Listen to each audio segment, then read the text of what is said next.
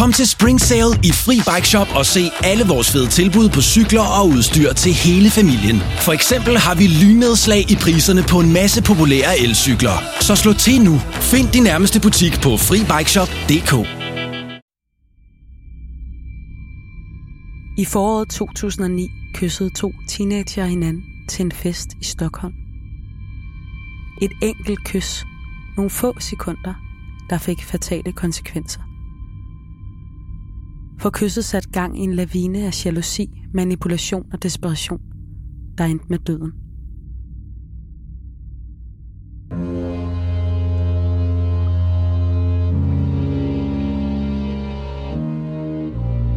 Du lytter til Mor i Nord. En podcastserie om nogle af Skandinaviens mest opsigtsvækkende drabsager.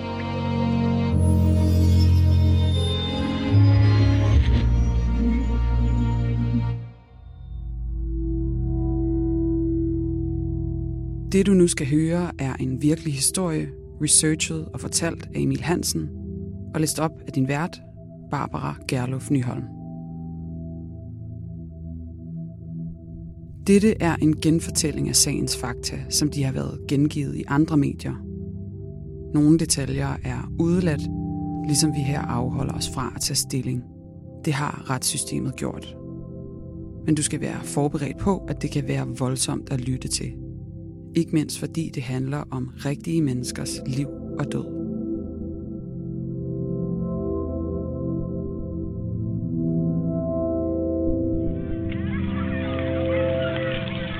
Det var et forår af fest, flød og forventning. Over hele Sverige blev der tændt bål for at fejre Valborgsaften den 30. april. Den traditionsrige fest for den spirende sommer. Og for 15-årige Therese Johansson Rujo, eller Tess, som vennerne kaldte hende, var det bare den første af en stribe fester at glæde sig til. For om bare halvanden måned ville hun og vennerne være færdige med grundskolen og så var der hendes 16-års fødselsdag en uge senere. LLFU. Lev livet fuldt ud, skrev hun på den blog, hun havde lavet året før, da hun skulle være væk i flere uger på en rejse til Filippinerne, hvor familien skulle besøge Tess farmor og farens øvrige familie. Siden havde hun delt nogle af sine tegninger på bloggen og skrevet små indlæg om kedelige skoledage, mundre hilsner til bedste veninderne og hyldes til Twilight-serien om smukke varulve og hed kærlighed. Og så selvfølgelig smilende selfies, der vidnede om et omhyggeligt arbejde foran spejlet med hårbørste og makeup pensler Mit navn er Therese. Jeg er 15, snart 16 varme somre, Og det her er, tro det eller ej, min uinteressante blog om mit kedelige liv som en normal teenager. Men Tess blev aldrig 16 år. Hun nåede aldrig at blive færdig med skolen. Den valgårsaften i 2009 blev hendes sidste glade fest.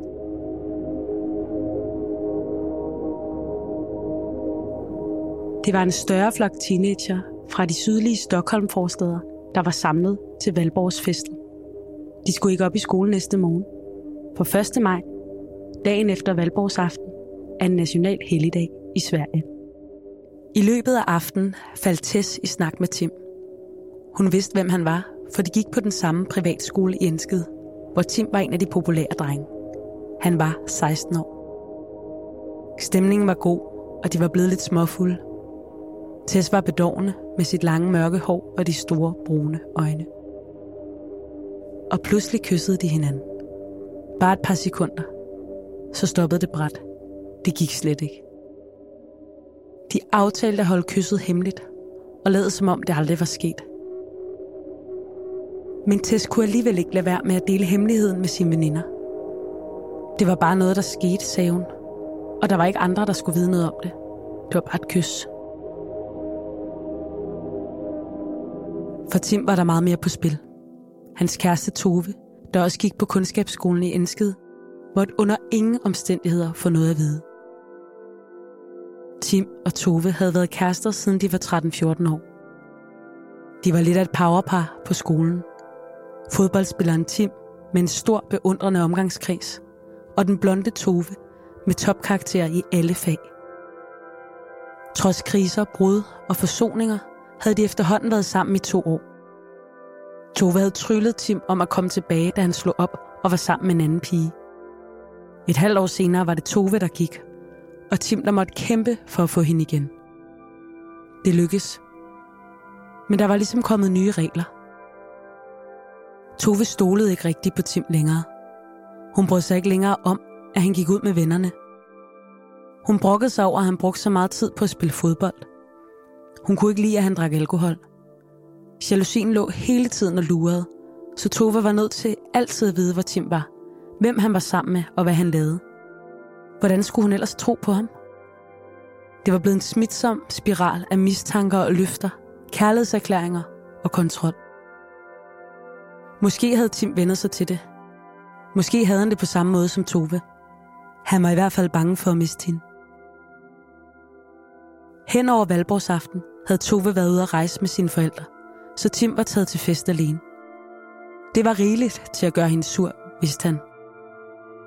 Han turde slet ikke tænke på, hvordan hun ville reagere, hvis hun opdagede, at han havde været utro. Han kunne kun håbe, at Tess ville holde tæt.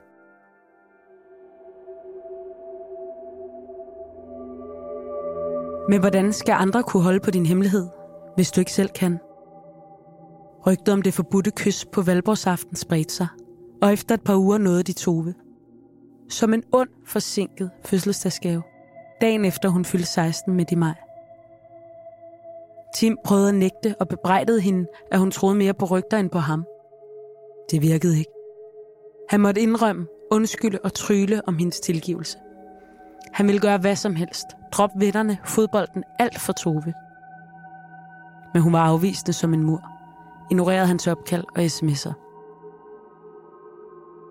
Det er det eneste fucking mål i mit liv. At være sammen med dig, så længe som muligt, skrev han til hende. Endelig tog hun sin telefon og gav ham 10 minutters opmærksomhed. Nok til, at Tim turde tro på, at han kunne vinde hende tilbage, hvis bare han kunne overbevise hende om sin kærlighed. Så han blev ved med at skrive til hende. Jeg beder dig, du må tage mig tilbage, og så lover jeg, at du skal komme til at elske mig, som du gjorde. Jeg skal nok være der mere for dig end nogensinde før. Jeg har det så dårligt. Nu hvor jeg ikke ved, hvad jeg skal gøre. Jeg kan dræbe for at få dig tilbage, og jeg mener det. Jeg kan i princippet dræbe hvem som helst. Tove svarede ham ikke, men flere af hendes venner kunne bekræfte rygtet. Tim havde været utro valgbrugsaften. Han havde kysset med hende tæs med det lange mørke hår. Hende den populære pige med de asiatiske træk. Tove var ydmyget og forbitret, da hun kom i skole næste dag og ledte efter Tim på gangene. Hans syndflod af kærlighedserklæringer og løfter kunne ikke dulme raseriet. Da Tove fandt ham, nikkede hun ham resolut en skalle. Så hårdt, at Tim slog en fli af sin fortand, og blodet sprøjtede fra hans næse. Så løb hun sin vej væk fra skolen. Tim spurtede efter hende og indhentede hende. Hun var hysterisk, ville kaste sig ud foran et tog, og han måtte kæmpe for at tale hende nogenlunde til ro, indtil Toves forældre hentede hende og tog hende med hjem. Om aftenen var hun stadig stålsat. Det var slut, skrev hun. Hun kunne ikke tilgive ham. Han forlangte, at hun i det mindste ville tale med ham. Det kunne da ikke slå op i en sms. Men Tove skrev videre, svinede ham til, kaldte ham grim, klam, udulig, et fucking svin. Korrespondancen mindede om en ulige boksekamp, hvor hun hamrede løs på ham, der parerede, mens han søgte efter den mindste åbning, blot for så igen at blive hamret brutalt i gulvet i endnu en besked. Han svarede med hjerter og kys, bad hende ringe og lovede at svare, uanset hvornår, bare hun ville ringe. Ud på natten klokken kvart over et ringede Tove endelig. Men Tim tog ikke telefonen. Hun ringede igen og igen de næste 20 minutter, stadig forgæves. Endelig, efter næsten en halv time, skrev han tilbage på hendes sidste besked. Hendes svar var en lavastrøm af fornyet raseri. Hun ville aldrig se ham igen. Alligevel lykkedes det at få kontakt i løbet af natten, og faktisk tale sammen i telefonen. Det hjalp. Så de dagen efter kunne sms'e helt fredsommeligt om dagens gang. Måske var det den nat, planen var begyndt at spire. Måske var det i løbet af de fem minutter, oven på Toves kolde hund og endegyldige erklæring af forholdets død, at ideen om den ultimative kærlighedserklæring blev født. At der var én ting, Tim kunne gøre for at overbevise Tove. Et uudsletteligt bevis på, at Tim mente, hvad han sagde, når han lovede, at han ville gøre alt for hende. Det krævede et offer, og det oplagte offer var Tess.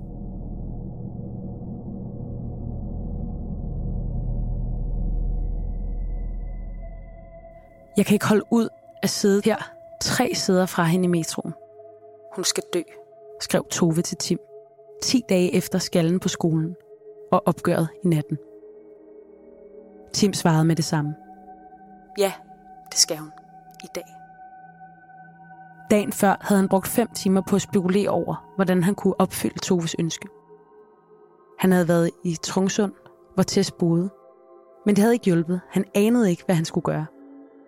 Kun at det skulle gøres, hvis han ville have Tove. Derfor lovede han hende at klare det, da hun skrev til ham fra metroen om morgenen. Om aftenen havde han fået lagt en plan. Han ville tage tilbage til Trungsund og finde Tess. Han ville bilde hende ind, at han havde gemt en flaske vodka i skoven nær hendes hjem og spørge, om hun ikke kunne hjælpe ham med at lede efter den. Han regnede med, at hun ville sige ja, hvis han sagde, at sprutten var til nogle fyre, som han også skyldte penge. Hvis bare han kunne lokke hende med ud i skoven, ville han finde en sten eller en stor kæp. Noget han kunne slå hende i hovedet med, enkelt og hurtigt. Den aften skrev han til Tove, at han vidste præcis, hvad han ville gøre. Tim var parat. Han stillede sit vækkeur til klokken halv seks næste morgen. Det lykkedes at være tilbage i Trungsund tidsnok til at stå klar på vejen med skoven og spotte Tess, da hun gik hjemmefra for at tage bussen i skole. Tim fortalte hende historien om vodkaen ude i skoven, og problemet med dem, han skyldte både sprut og penge. Tess ville gerne hjælpe. Så blev de afbrudt. En pige fra skolen råbte efter dem, fordi bussen var på vej. Tim og Tess kunne se den nærme sig og løb sammen hen til stoppestedet, så de endte med at følges i skole. Tess anede ikke, at den bus havde reddet hendes liv. Hun var bare ked af, at hun ikke havde haft tid til at hjælpe Tim med at lede efter den forsvundne flaske. Tove var ikke bare skuffet, hun var vred. Og hendes tålmodighed var opbrugt. Faktisk tvivlede hun på, om Tim overhovedet havde tænkt sig at holde sit løfte. Det her er virkelig hårdt for mig, skrev hun. For det føles ikke som om, at du gør det, jeg gerne vil have. Jeg kan ikke stole på dig. Du ved, hvad du skal gøre den her weekend. Tove skulle på weekendtur til Paris med sin familie. Sidst hun havde været afsted med forældrene, havde Tim svigtet hende så utilgiveligt til valborgsaften. Med Tess. Det var en måned siden. Denne gang skulle han vise hende, at han forstod, hvad det måtte koste. Tess skulle være væk, før Tove vendte tilbage til Stockholm og til Tim. I mellemtiden ville Tove have besked om alt, hvad han foretog sig. Så Tim skrev pligtskyldigt konstante opdateringer til Paris for at undgå at vække hendes mistro. Det virkede ikke. Tove troede overhovedet ikke på, at han bare var derhjemme med sin familie hele tiden. Og i øvrigt var det 13, at han skrev så mange beskeder, synes hun. Weekenden gik. Og den deadline, Tove havde sat for Tim og for Tess nærmede sig, uden at Tim havde indfriet sit løfte. Han bad hende forstå og spurgte forsigtigt, om ikke der kunne være en anden måde, han kunne få lov at vise, hvor meget Tove betød for ham. Tove svarede med et spørgsmål. Har du gjort det endnu? Jeg har ikke haft chancen. Jeg forsøger i morgen efter skole. Om jeg så skal følge efter hende. Du må ikke blive sur, fordi jeg ikke har gjort det endnu. Jeg bliver sur, hvis du ikke har gjort det, når jeg kommer hjem. Men det overrasker mig ikke, hvis du ikke har gjort det. Du plejer jo ikke at gøre det, du lover, lød svaret fra Paris. Tim tikkede og forsikrede. Tove udfordrede ham, hånede og skældte ud. Kan vi i det mindste ikke være venner, indtil jeg har gjort det? Indtil du har gjort det, er vi ingenting. Han lovede at få det gjort inden dimensionsfesten på skolen. Der var små to uger til. Men dagene gik.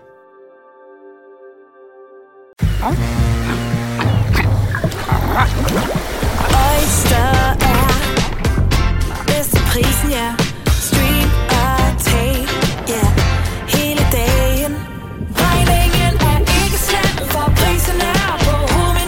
Hovedet. Prisen helt på hovedet. Nu kan du få fri tale 50 GB data for kun 66 kroner de første 6 måneder. Øjster, det er bedst til prisen. Tess glædede sig til dimensionsfesten. Hun havde fundet de helt rigtige sko, der matchede den guldkjole, hun havde købt til lejligheden. Nu var der kun fire dage til. Det var blevet juni, og selvom der havde været solskinsdag i maj, var det skyde lørdagen før skoleafslutningen, da Tess tog hjemmefra for at mødes med veninderne ved et nedlagt skibakke i Stureby.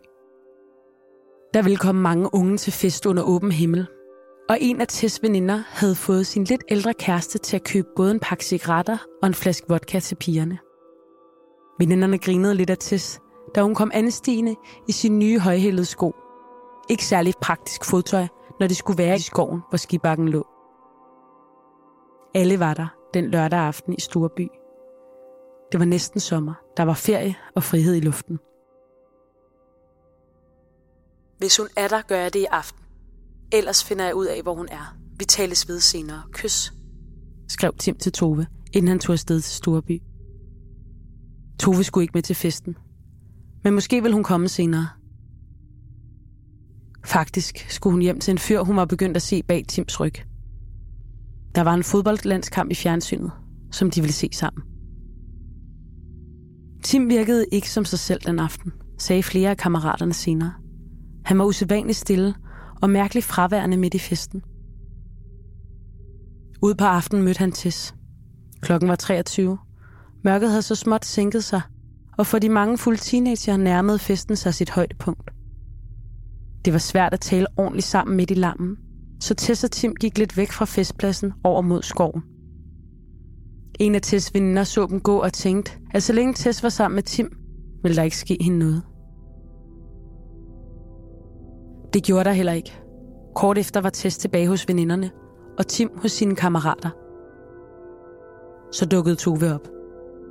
Fodboldkampen var slut. Sverige tabte 0-1 til Danmark. Og Tove havde lavet den fyr, hun var hjemme hos, tage i forvejen, så de ikke ville vække mistanke ved at ankomme sammen. I stedet fulgtes hun med en veninde. Tove kunne ikke blive der længe, for hun skulle være hjemme før midnat. Men hun og Tim nåede at finde hinanden og tale lidt sammen, inden Tove tog afsted igen med veninden. Siden havde Tim og Tove hver sin version af, hvad de talte om til festen ved skibakken. Tove var på vej hjem, da en besked tikkede ind på hendes telefon. Jeg sender en sms til dig, når det er gjort. Tess skulle køre hjem med sin bedste veninde, hvis forældre ville hente dem ved midnat. Hun sagde farvel til kammeraterne og begyndte at gå langs skovbrynet mod parkeringspladsen. Jeg er der straks, skrev hun til veninden et par minutter i 12. Hun skulle bare lige tisse. Så hun gik ind mellem træerne for at finde et diskret sted.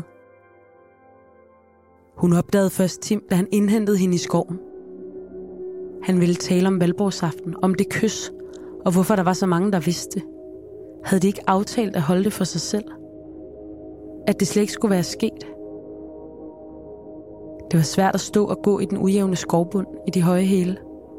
Tess satte sig på en sten og indrømmede, at hun havde betroet sig til sine veninder. Hun havde ikke regnet med, at det ville komme videre. Tim syntes slet ikke, hun lød som om hun forstod, hvor alvorligt det var. Det var som om hun heller ikke fortrød det kys lige så meget, som han gjorde. Måske tværtimod. Der lå en kæp. Tim samlede den op og trådte hen bag Tess. Så svingede han den af al kraft. Den knækkede, da den ramte hendes baghoved, så rådne træstumper regnede ned over Tess og satte sig i hendes lange hår. Tess skreg. Hvad fanden laver du? Jeg har ikke gjort dig noget. Tim kunne ikke stoppe nu. Han kastede sig over hende og fik fat om hendes hals med begge hænder. Tess kæmpede for at komme fri, men Tim var både større og stærkere. Han holdt fast i flere minutter, indtil Tess blev slap og lå bevidstløs i skovbunden. Han skulle være helt sikker på, at hun var død. Han fandt en ny kæp og pressede den ned mod hendes hals. Da den knækkede, brugte han sit knæ og hvilede med al sin vægt på Tess hals. Længe. Så rejste han sig og var på vej væk, da han synes, han kunne høre en svag stønne. Han sparkede hende flere spark mod hendes krop og hoved. Hårdere og mere ukontrolleret, end han nogensinde havde sparket til en fodbold. Det var slut. Tim stak af gennem den mørke skov og efterlod Tess, mishandlet og bevidstløs.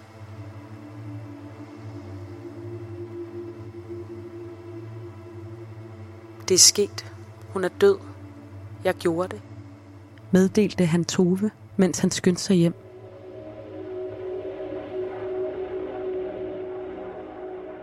Ved skibakken og på parkeringspladsen var Tess veninder begyndt at undre sig over, hvor hun var blevet af. De kaldte på hende og gik ind mellem træerne for at lide. En fandt på at ringe til Tess forældre for at høre, om hun var taget hjem alene. Hendes mor satte sig straks i bilen og kørte mod skibakken. Da Tess mor nåede frem, kunne hun se de blå blink fra politi og ambulance. De unge havde fundet Tess i skoven. Mindre end en time efter, at hun skrev til sin veninde, at hun var på vej. En af veninderne tænkte, at hun måtte være faldet uheldigt. En anden var mest bekymret for, hvad Tess mor ville sige til, at der stadig var cigaretter og en halv tom vodkaflaske i Tess taske. Tess lå helt stille på ryggen, da de fandt hende. Hendes hud var blålig og vejrtrækningen ganske svag. Hun var bevidstløs, men lige akkurat i live. Nyheden nåede hurtigt Tim. Han var netop kommet hjem og ringede straks til Tove. Hvad nu, hvis Tess alligevel ikke var død? Så ville hun jo fortælle politiet, hvad der var sket.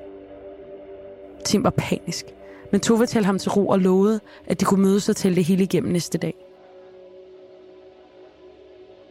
På afstand kunne Tess mor se, hvordan ambulanceredderne arbejdede med hendes datter, inden de kørte afsted med hende. Hendes mor fulgte efter ambulancen til hospitalet. 10 minutter efter ankomsten måtte lægerne give op. Tess var død.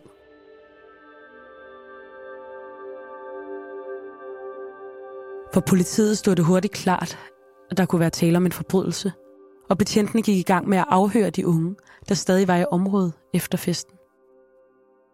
Flere af dem genfortalte rygtet om det forbudte kys valborgsaften, om Tim og om Tove. Tim og Tove nåede ikke at mødes dagen efter, som de havde aftalt. For allerede klokken 6 søndag morgen ringede politiet på, både hos Tim og hos Tove. De blev begge to taget med til afhøring på politistationen. Tim havde sin mor med til den første afhøring, og kommunen havde sendt en repræsentant, der også skulle overvære afhøringen, fordi Tim var mindreårig. Politiet gjorde det klart, at han var mistænkt for drab. Tim nægtede alt. Han havde været til festen, og han havde da set Tess og talt med hende, men han tog hjem med midnat, som de fleste andre, sagde han. Han anede intet om, hvad der var sket ude i skoven. Politiets efterforskere arbejdede videre hele søndagen, og om aftenen blev Tim afhørt igen. Denne gang med en advokat ved sin side. Nu nøjedes betjentene ikke med at stille spørgsmål. De lod ham vide, at der var både vidner og andre spor, der pegede i hans retning. Og selvom Tim stadig fastholdt det, han allerede havde forklaret, begyndte facaden at krakelere. Tim bad om at komme til at tale med sin præst. Og politiet lod præsten komme på besøg. Den samtale ændrede alt. Nu var Tim parat til at tale. Han sad ved siden af sin præst og fortalte politiet det hele. Om kysset valborgsaften. Om Toves vrede og krav. Om hvor højt han elskede hende. Og om kampen for at få hendes tilgivelse. Han fortalte om de mange timer, han gik rundt i Tess nabolag for at udtænke en plan, og hvordan det mislykkedes første gang, fordi der kom en bus, ligesom han var ved at lokke hende ind i skoven, med løgnhistorien om den forsvundne vodkaflaske.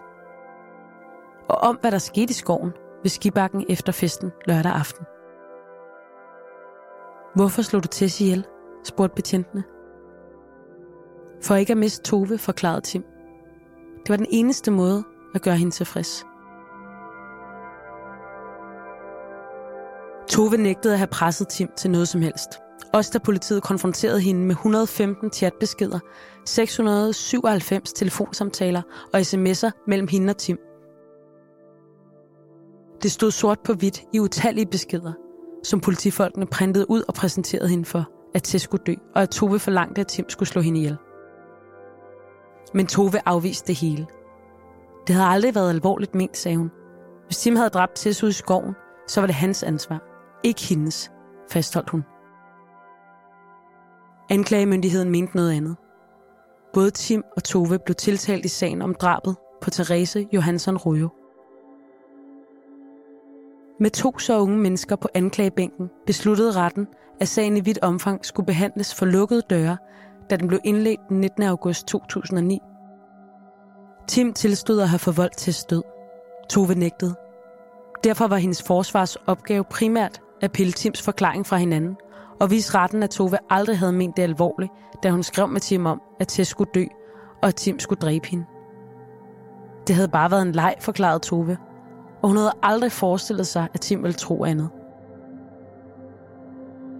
Tim blev afhørt som den første, men få timer ind i afhøringen brød han sammen i et panikanfald og måtte med ambulance til hospitalet, inden han blev kørt tilbage til den sikrede ungdomsinstitution, hvor han sad varetægtsfængslet og fik hjælp af psykiater og socialpædagoger.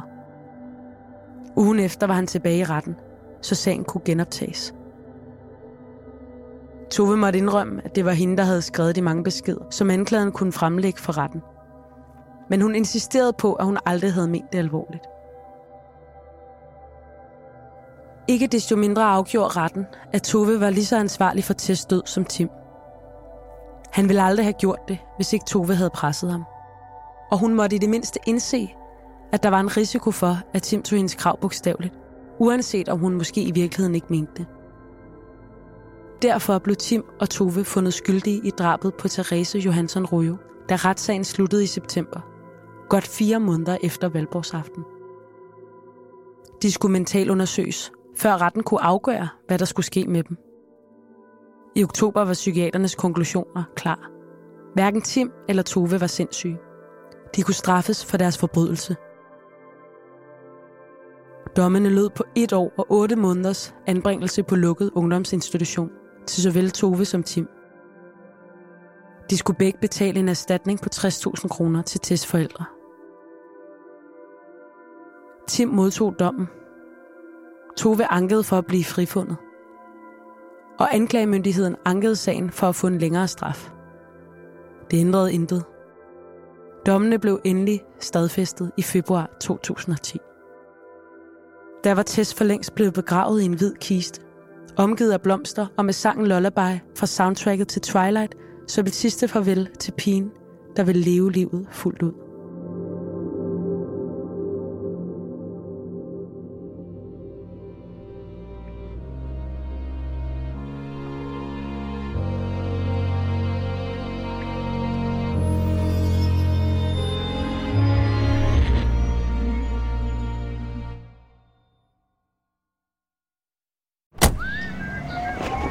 på udkig efter en ladeløsning til din elbil.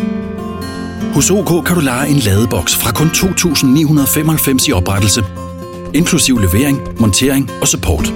Og med OK's app kan du altid se prisen for din ladning og lade op, når strømmen er billigst. Bestil nu på OK.dk.